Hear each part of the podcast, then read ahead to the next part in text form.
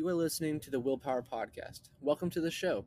I am Will Holdren, and I talk with some of the most influential CEOs, entrepreneurial leaders, and thought leaders to try and reveal the secrets that has led to their success. I believe that with the right knowledge and mindset, you can do anything you set your mind to. So if you want to learn how to change your life for the better, if you want to learn how millionaires actually became wealthy, or if you want to develop and start your own business from the ground up with the right knowledge to help you, then you are in the right place because this is the Willpower Podcast.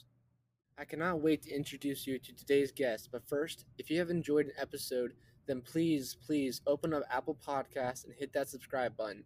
And if you think we deserve it, scroll to the bottom, select write a review, and leave us a five star rating with a review that states where you are from and one aspect of the show that you love. Once you do that, send me a screenshot and I will feature you on a future show and shout you out on my Instagram that has over 10,000 followers. Now let's get to the show with our newest guest. Nowhere that we go is a one way street. Nothing that we love is a one day key. And if we gon' do it, we gon' do this now. And if we say we gonna, we gon' hold this down. How's it going, guys? My name is Will Holdren. I am the host of the Willpower Podcast. Today we have a very special guest. His name is Jimmy Rex. And Jimmy is known as a social realtor and he loves bringing happiness to others. He has a top rated podcast called The Jimmy Rex Show, and he has sold over 2,500 homes in his career. On top of that, he's an angel investor and he loves to network with other people. So it's an honor to have him on here. So, Jimmy Rex, thank you so much for joining me today. Good to be here, Will. Appreciate it, man. Awesome. I love it. So, to start off, I want to go way back. I want to go into your childhood. So, kind of walk me through your childhood situation. Where did you guys live at, and how did your childhood situation affect who you are today? Yeah, I think one of the things that one of the gifts of my life is I grew up in a family that really struggled a lot when I was a kid. My dad drove an 18 wheeler diesel truck for most of my childhood, seven kids. You can imagine, you know, he was on the road a lot and trying to provide for us. And my mom was a school teacher on and off.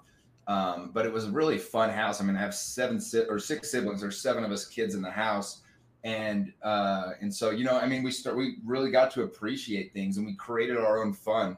Um, we did have like a giant field and, and we'd go out and just friggin' hustle all the time. I remember when I was, you know, just a little kid, every time that I could, I'd think of opportunities, ways to make money or do stuff. I'd always have the garage seller sell baseball cards or lemonade or go door to door selling pictures I'd drawn or something, you know, just trying to make a few bucks. And, um, but it was a fun childhood, man. It was, uh, but I was, uh, it was a little bit of a hustle. Right, right. Awesome. And so, kind of going through high school, were you a straight A student, or did you kind of struggle going through school, or what was that side of things looking like? Um, I was naturally a pretty smart kid, so like I got good grades. I never took it that serious, to be honest. Even when I was in high school, I kind of just remember, you know, I wanted to get good enough grades so my parents would stay off my back. So I was like probably a three five student or whatever. But I never spent that much time actually in the books. I didn't love studying till, frankly, till I was in my twenties, um, and I could start studying what I wanted to. Um, but in school, I mean, I was I was always just trying to have a good time. In high school, I was a class clown. Um, you know, my senior year, that was the award I won, and I my parents were like, "Oh, we're so proud."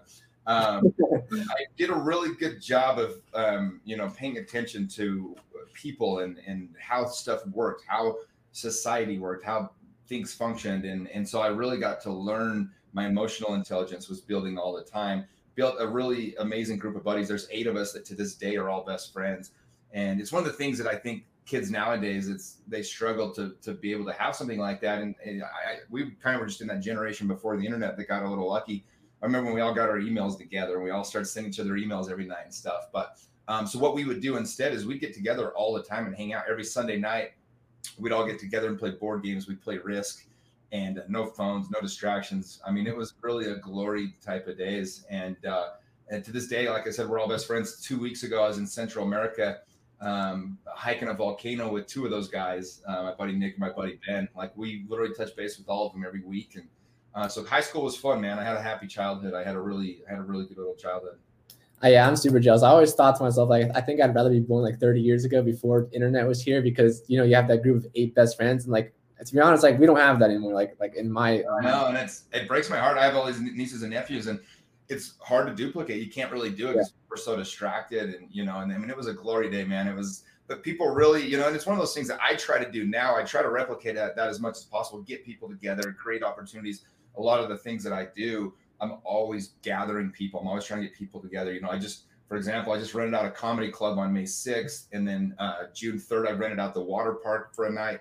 On July 1st, I do my big firework event. We have over 4,000 people there. August, I rented out a different water park. Like I'm always doing things to try to bring people together because that's truly like the flavor of life. Like the beauty of life is to be able to have those connections and be with people and experience life with other people. So um, it's something I definitely encourage people as much as you can to try to be a gatherer and try to bring you know community together. Yep, just having that social interaction, you know, and it doesn't happen anymore today. So, so yeah, so, so kind of jump back into your story. So you were able to kind of figure out things on your own because you grew up in kind of a more poor environment. You were a straight A student in high school, which is pretty cool. So did you end up going to college or did you end up starting straight into entrepreneurship? Yeah, so I actually, when I was 18 years old, well, 19 years old, I, uh, I went on an LDS mission for my church. And so I spent two years in Mexico, um, literally from six in the morning till 10:30 at night every single day, teaching about Jesus and God and stuff. Awesome. And uh, I mean, you fly in, you don't know anything, you don't know how to speak, you don't know how to talk Spanish, and uh, and mean, you just kind of baptism by fire. But um, you know, and it's funny because like I'm no longer a member of that religion, but I still am so grateful for that time because it truly was amazing. Like you spend every day just worrying about other people, going out of your way to help other people. And when you're doing that, you just come from such a great place. I mean, it really is. is I was as happy then as I've ever been. I just, I really loved going and helping people all day and doing that. But that was kind of my first foray into adulthood. I mean, you're in a foreign country by yourself for two years, um, not speaking the language. It's a really good way to grow up. And then after that, I went to college for two years and then I uh, I quit to uh, start some businesses. Started a couple, my first couple businesses, and just kind of ran from there. That's awesome. I really love that you mentioned the mission trip too, because um, my junior year high school, I went to Minnesota for a mission trip, and like you said, like just being able to like help other people, like there's nothing like it. it's like the one of the best experiences in the world, and you generally feel happy, and you're like you're making other people's lives better. I mean, there's that's just the best thing. Yeah. So kind of touching, kind of touching on that. What was like the main things you learned from that mission trip that you kind of carry with you still today? number one, man, is just that there's so much honor in hard work. Like we would work so hard. We'd get up at six every day. And in fact, in two years, I didn't sleep in one time in two years. I mean, we got up every single day. And you work all day from nine o'clock, you leave the house and you don't get back till nine at night, nine thirty at night. Wow. And you're just working all day. You're knocking doors, you're finding people, you're teaching discussions.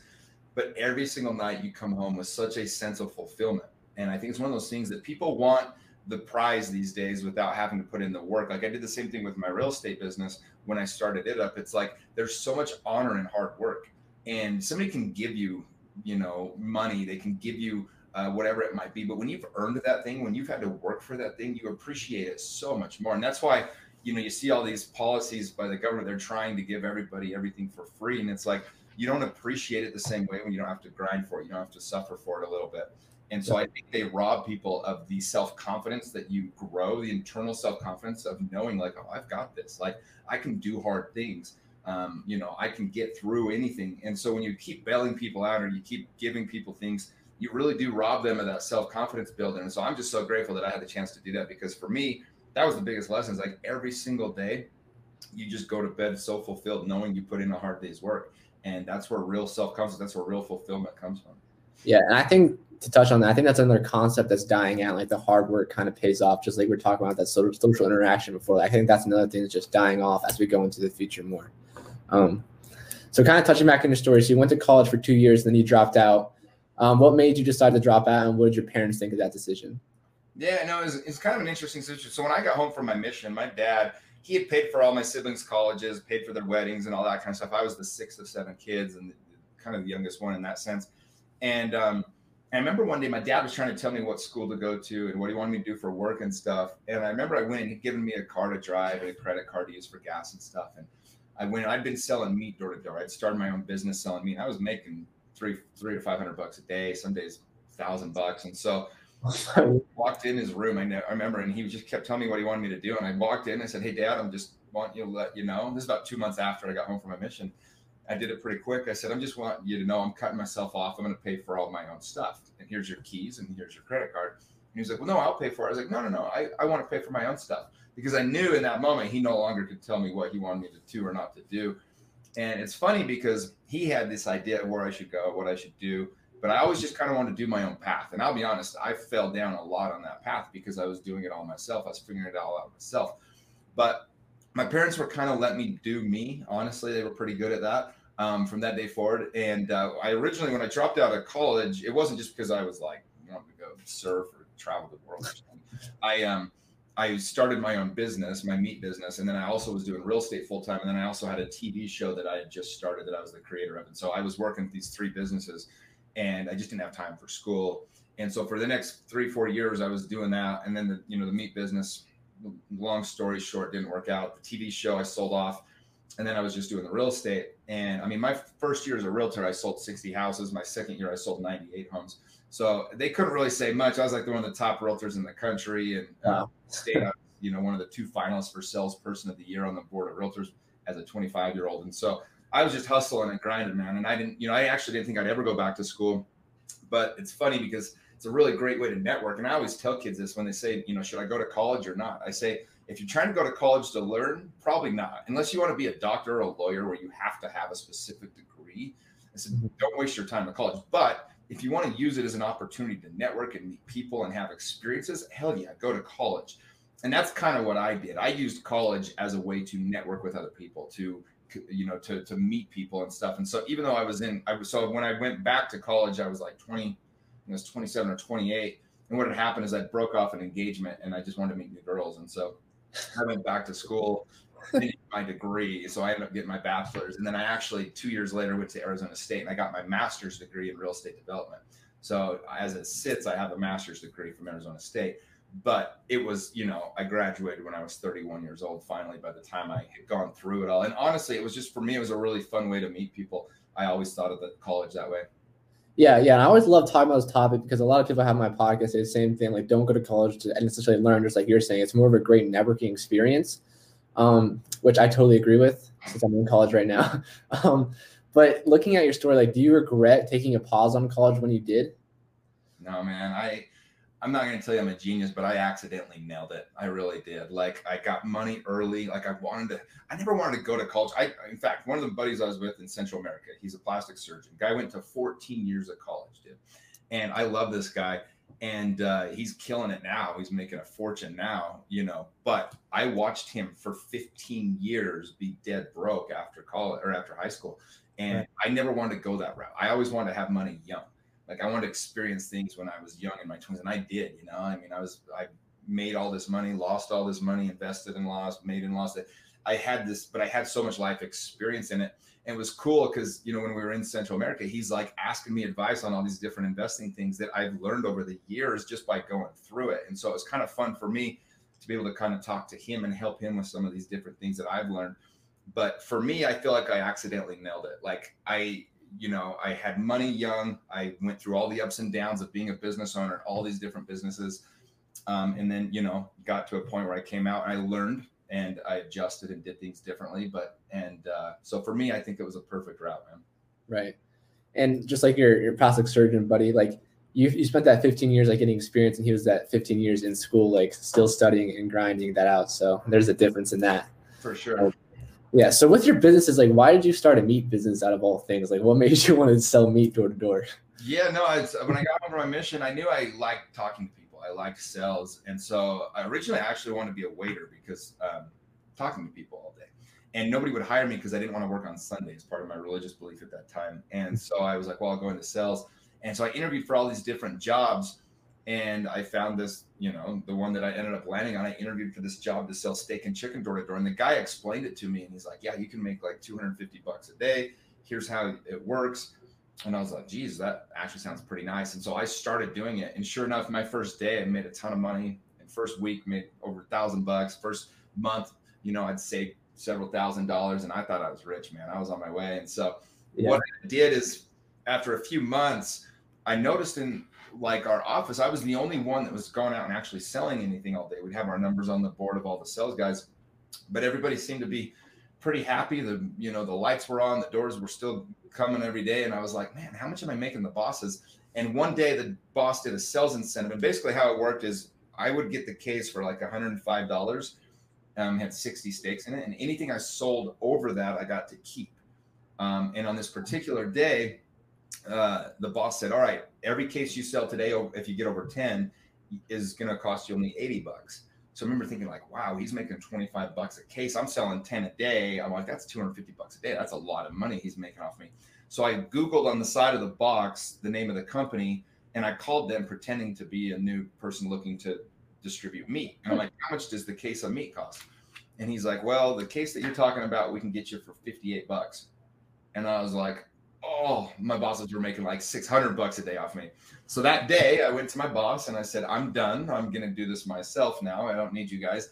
Um, if you want to, and then the one guy I really liked, his name was Herman. I said, if you want to partner, then we can partner up. Otherwise, I'm going on my own. He goes, let's partner. You're my best sales guy. I love working with you. So me and him partnered up, and that's how I formed the meat company. Just I was a job I was doing, and very quickly I realized there was a better way to be doing it, and my income tripled immediately when I you know owned it versus working for them.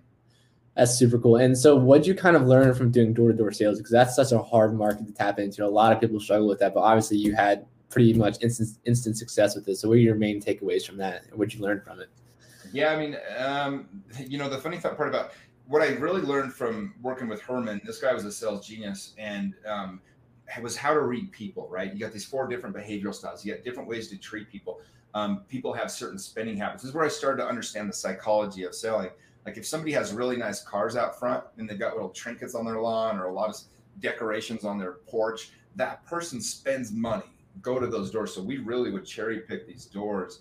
Um, the other thing I really learned was how to make sure you enjoy everything that you're doing. Like I had as much fun selling meat door to door as anything I've ever done. We just made it a fun thing every single day. Every single door we'd knock on, we'd have a riot, we'd have jokes. We just made it fun. And I realized, you know, that we truly determine our own success and our own outcomes um, based upon the attitude that we put into it. Because if I had a bad day when I wasn't ready to go out, I mean, you're not selling anything. But I would get myself in mode every day, and then that you know go find those people that were going to buy. But so it was it was fun, man. It was a definitely a an interesting time in my life when I was selling meat. but um, we got really good at it. Oh, another lesson I learned. Here's one that we hired this guy one time, and what we would do is we'd put a freezer in the back of their truck and have like eight cases of meat and this guy comes back one day, one day, and this freezer's gone. We're like, dude, where the hell's the freezer? He's like, well, I sold it. I just sold the whole thing. And I was like, what are you talking about? And he says, yeah. I said, I told the lady if she'd buy four cases, I'd give her the other five for free, and then I'd give her the freezer for free. And it came out like he made like twelve hundred bucks on this sell, like one sell. Wow. And I remember thinking like, that's holy crap. Like I never even crossed my mind to sell the freezer, right? And you three hundred bucks, you just factor it in, go down to RC Willey, get a new one. And I remember when he said that, and he goes, "You can't sell something you don't ask for it." And so I'm like, "Hmm, I'm going to start trying to sell the freezer." And so I would go out, and from that day forward, I always tried because if I could make one sell, selling the whole damn thing was a lot better than selling all day. And I started every third or fourth day, I'd just sell the whole freezer. I'd just be like, "Look, lady, if you help me, you know," people would be like, "I don't have a freezer." I'm like, "Oh, take mine." And you actually go for the sell, it's amazing. Like you can you can make the sell, and so I would sell four or five freezers a month.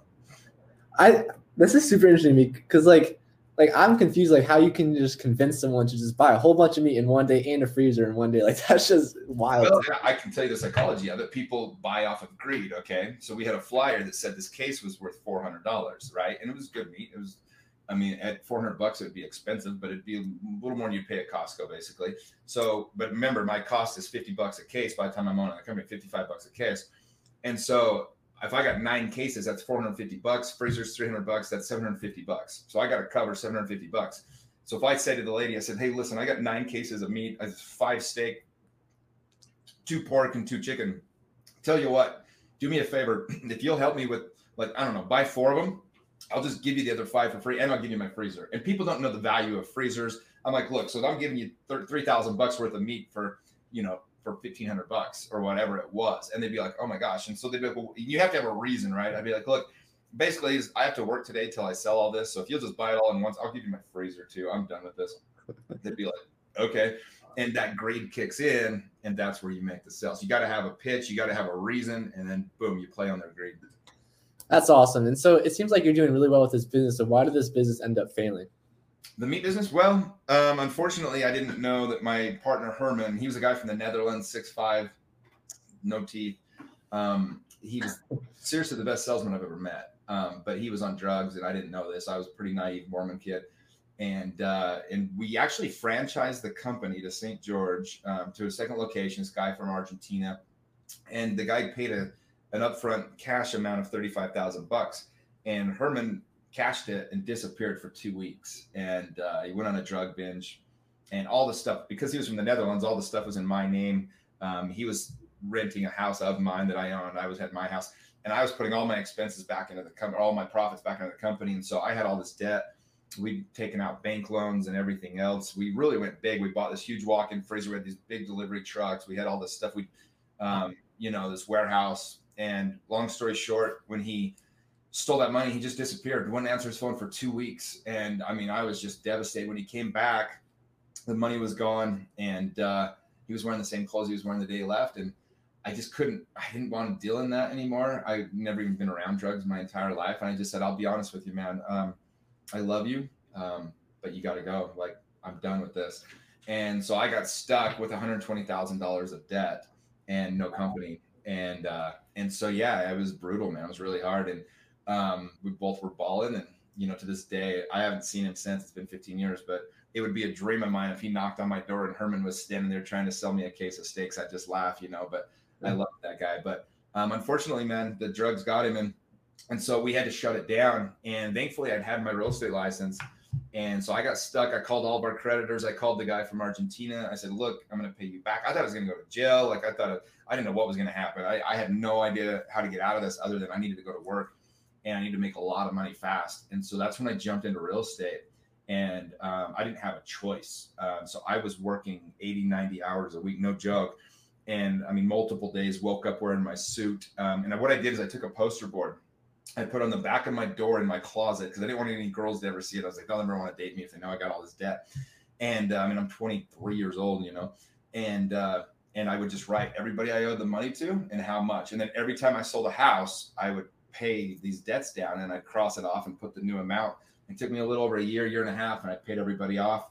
Um, and got out of the debt. But what was cool about that, like the gift in all of that, was I joined real estate. A lot of people get into real estate and they're not that motivated. They don't really have a reason. They need to make them. So they need to make like two thousand dollars to pay their cell phone and their rent. You know, um, I got in and I was like back to the wall. Came out fists of flurry. And so for me, it was the greatest gift I ever got was getting that debt or having that problem on my hands because it forced me to give everything I had to real estate. So my first year, I sold 60 homes, man. Like I was a machine, you know. Um, and uh, that's so the gift in the whole thing is like rather than playing victim, and this is the interesting part, right? And this is why I'm so like against bailing people out and victim mentality. What a tragedy it would have been if somebody would have just bailed me out if I would have BK'd out of that money. Like I could have. In fact, I had a partner at that time. A buddy of mine had put forty thousand dollars in. Keep in mind, I had one hundred twenty thousand debt, plus all the rest of my money was gone from that as well. And I worked it my way out of it, called every one of my creditors, made a deal with them, and uh, he bankrupt out of this 40,000 debt he had. And, uh, and you know, that difference, I mean, I propelled my entire life because I took the choice to not take the bailout, to not um, go the easy route. And it sucked, man. Like there's nothing worse than cashing five, $10,000 checks and none of it goes in your bank account. You know, I was working hard. Um, but because I worked so hard at that time, um, it really made me who I am. And it really is what catapulted my entire career, both in real estate and business in general. Yeah, your back was definitely against the wall, and the only place you could go was definitely up. Um, so before your meat business ended, did you have your real estate license before that before that ended or after that ended? Yeah, so I got my real estate license. Like I was doing the meat, I was doing the TV show. I was just trying to figure out everything what I was going to do. Um, I was doing real estate a little bit, kind of just dabbling in it first. So I had my license, but I decided to not do real estate. I was going to do the meat thing. I mean, we were going to go big. We were going to franchise. I was going to be retired by age 30. I mean, this it was working. We made a lot of money, man. We had 12, 13 sales guys going out every day. I just didn't know the money was all going up Herman's nose and in his, you know, getting shot into his veins. But um, long story short, um, so yeah, I mean, I, you know, for me, uh, I thought that the meat thing was going to be the thing. And then once Herman was out and it was just me and I was at all this debt. Um, it was just overwhelmed. I, just, I had no desire to do the meat thing anymore. It was just, you know, just depressing to have it there. Yeah, yeah. Okay, so now you have your license. In your first year, you said you sold 60 homes, which does not happen by accident. Like that's incredible. Like you said, that's one of the top agents like in the nation. So kind of talk to me like how did you gain the knowledge to become a great realtor? And did you have like any mentors that help you along the way? Yeah, it's a powerful lesson in that. So my first six months in real estate, that was kind of when I was dabbling. I was still doing the meat a little bit, trying to get out of that. And I sold, I think my first six months, I sold like four or five homes. And then I actually I found this flyer in my desk. It was when I was kind of desperate with the meeting. It was a flyer from a Mike Ferry seminar. Mike Ferry is the top real estate coach in the country, in my opinion. Um, every real estate agent should go through his boot camps because there's nothing like Mike Ferry to get you to be good at real estate. And uh, long story short, I went to his seminar. It was a three day seminar. They taught me everything I wanted to know about real estate. And uh, so I signed up for the coaching. It was funny because I had no money. I mean, I was dead broke. I was had less money than anyone else I knew because I had all this debt too. And I remember I went up to the guy that was giving the, the lesson and I said, Hey, listen, um, I can't pay for this today, but if you'll hold my credit card for like two, three weeks, I have a house closing. I'd love to sign up for the coaching. It was a thousand dollars a month, 12 month commitment. This is a huge commitment for me at the time. This is, you know, my number one expense I was going to have in my life, but I signed up for it and I just went all in like these, you know, I gave it everything I had. And um, I said, if I'm going to do this coaching, I'm going to take it serious. And so I did it 100% and it worked. And, you know, my first month in coaching, I think my first full month, I sold like 30 homes, like 30 homes under contract. A lot of them didn't close for several months later. They were a lot of new builds. This is in 05, 06. Uh, this is 06.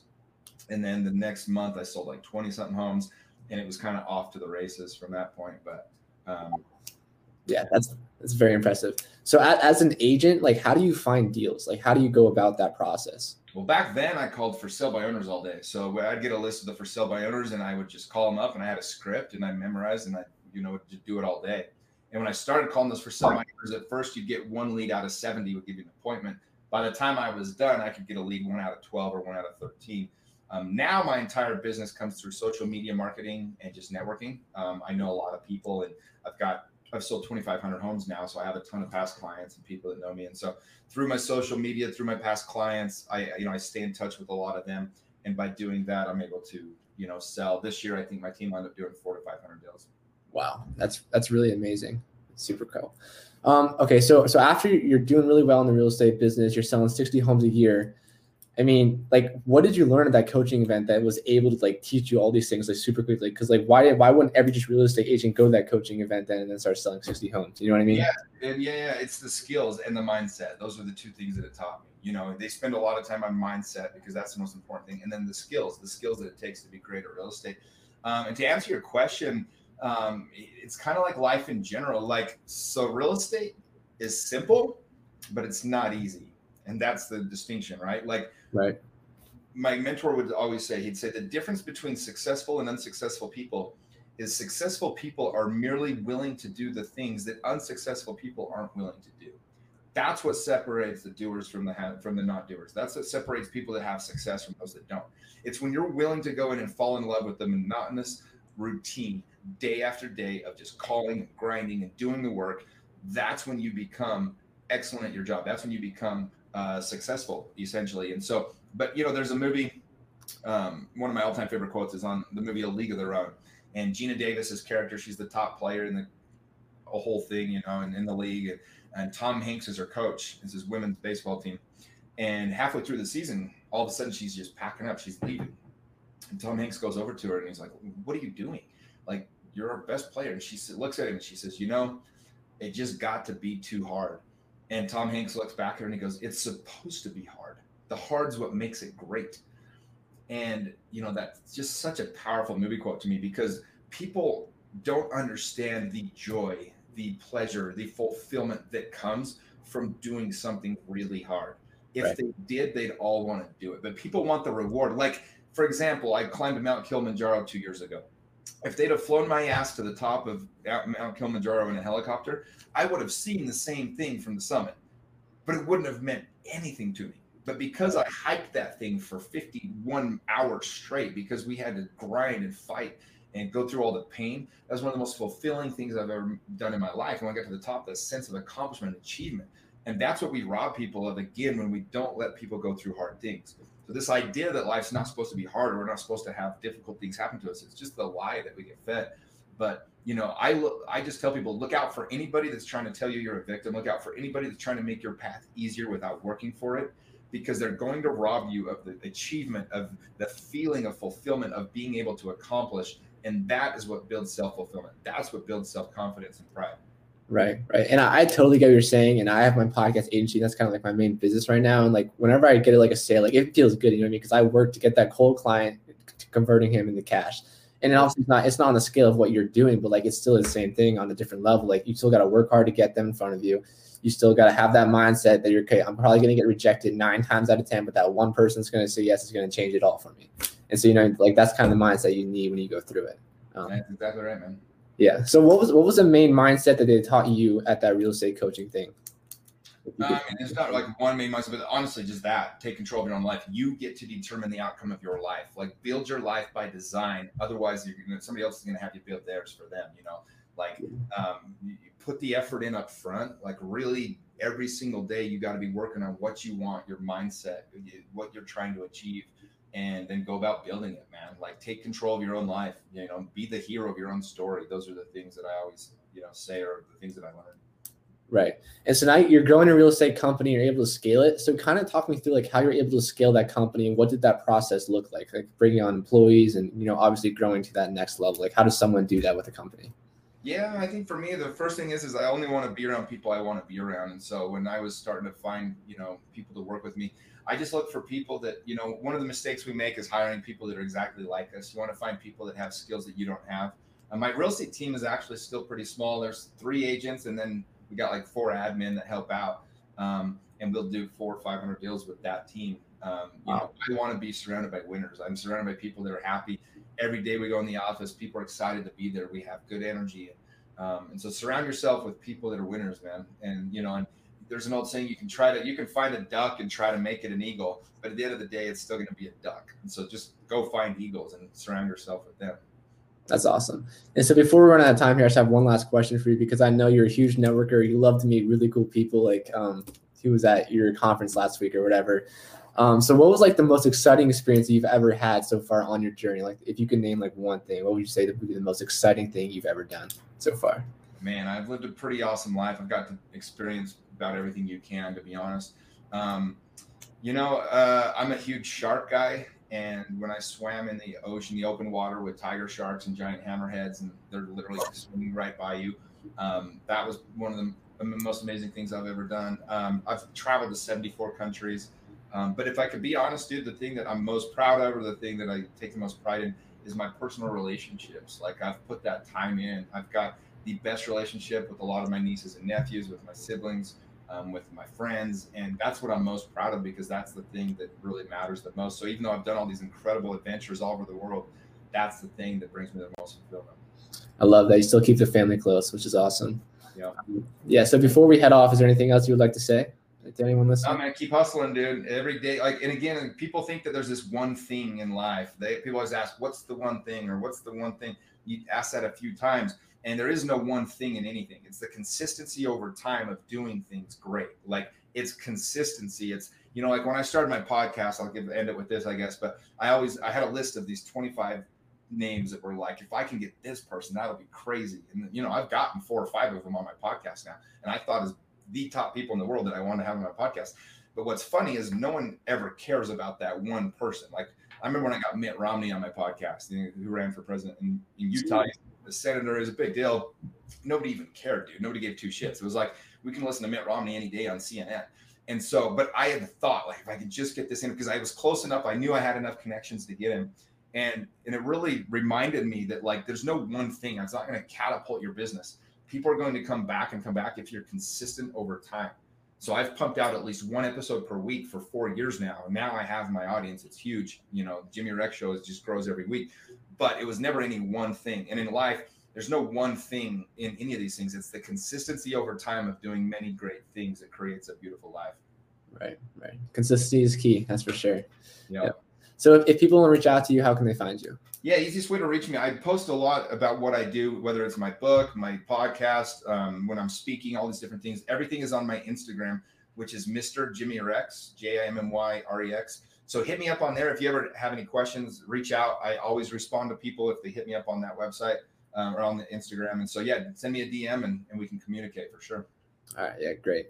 All right, guys, there you have it. Jimmy Rex, thank you so much for joining me today. And guys, I highly, I highly want you guys to follow him on Instagram because this dude is just amazing. He's the nicest guy out there. So definitely recommend giving him a follow. Nowhere that we go is a one way street. Nothing that we love is a one day key. And if we gon' do it, we gon' do this now. And if we say we